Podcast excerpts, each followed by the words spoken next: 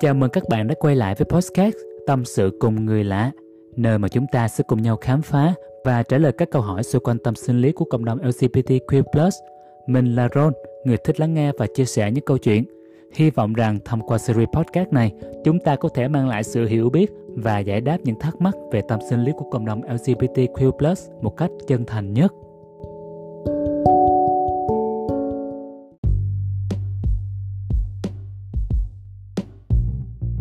À, mọi người sẽ chọn gia đình hay tình yêu à? Em là Top, à, hiện cũng 28 tuổi rồi. Ừ, công việc hiện tại thì cũng đã gọi là ổn định. Làm quản lý một nhà hàng của hàng. À, em quen em cũng được 6 tháng rồi. Lúc đầu thì à, cũng chỉ tính quen chơi. Ai ngờ cũng dính nhau lâu vậy. Đây có lẽ là mối tình lâu nhất của em. Từ lúc quen được em ấy thì em mới biết thế nào là tình yêu. Em ấy vừa đẹp người, vừa đẹp nết.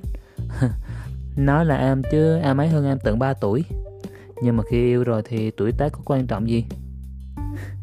Đến cách đây một tháng thì hai đứa em quyết định dọn về ở chung. Suốt ngày hai đứa dính với nhau nấu ăn nè chơi game nè làm tất cả mọi thứ với nhau rất là hạnh phúc. Ờ, nhưng mà cách đây ba ngày á sau khi ờ, thấy hình ảnh hạnh phúc của hai bọn em khoe trên facebook thì em bị nhỏ hàng xóm mát với mẹ là em đang quen con trai rồi hai đứa còn ở chung này nọ. Vừa nghe xong thì ờ, em bị mẹ gọi về quê. Ba em cũng giận lắm đòi từ mặt em, nếu mà còn tiếp tục qua lại với người yêu. Rồi còn đòi gặp người yêu em để mắng, nhưng mà em không cho. Hiện giờ thì em đang rối lắm. Em nhắn tin với em kêu là em lo được. Em ấy hãy yên tâm. Nhưng mà thật ra trong lòng em đang rối lắm. Trước mắt thì em vẫn đang ở quê, chưa có quay lại thành phố. Em phải nên làm gì tiếp đây nhỉ?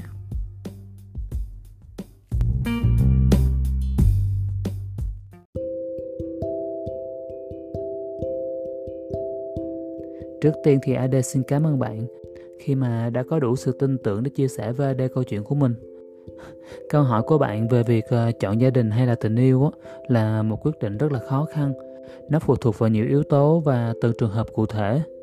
Tuy nhiên thì ờ, nếu mà trong tình huống của bạn á, nếu mà bạn đã cảm thấy hạnh phúc khi ở bên người yêu và đã có kế hoạch cho cả hai như là việc sống chung với nhau thì mối quan hệ của bạn với người ấy cũng có thể gọi đó chính là một gia đình nhỏ đối với nhau rồi.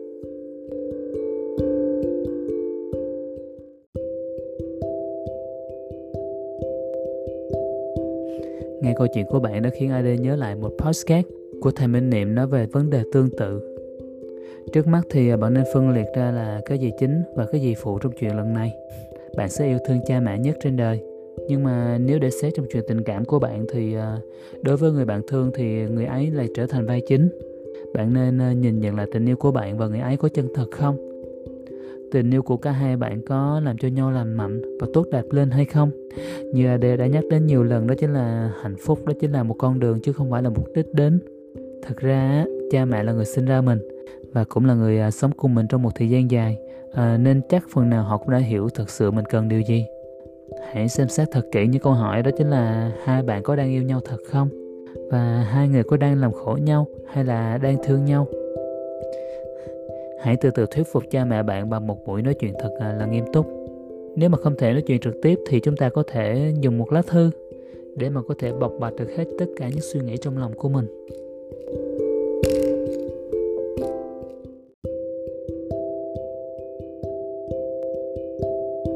bạn hãy bộc bạch rằng à, mục đích cuối cùng của cha mẹ không phải là muốn thấy được con hạnh phúc thôi, đúng không rằng à, cái việc mà con đau khổ với quyết định trái ngược với trái tim của mình thì chính cha mẹ cũng đâu có được hạnh phúc, đúng không? Rằng ờ, hơn ai hết thì con mới là người biết được tình cảm của con thực sự là như thế nào. Nếu ờ, cha mẹ muốn điều tốt cho con thì ờ, con xin tạ ơn, nhưng mà con không thể sống khác với bản chất của mình được.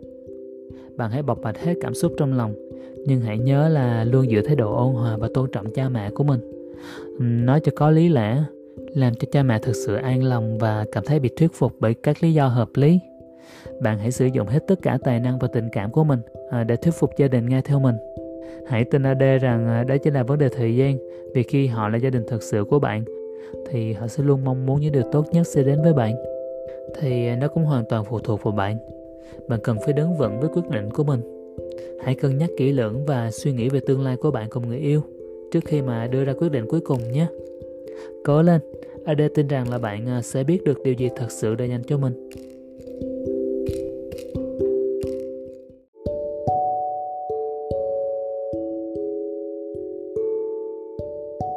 Những câu trả lời của mình được đúc kết từ những kinh nghiệm của bản thân đã trải qua và những kiến thức chuyên môn được tìm hiểu, nghiên cứu theo từng câu hỏi được đặt ra.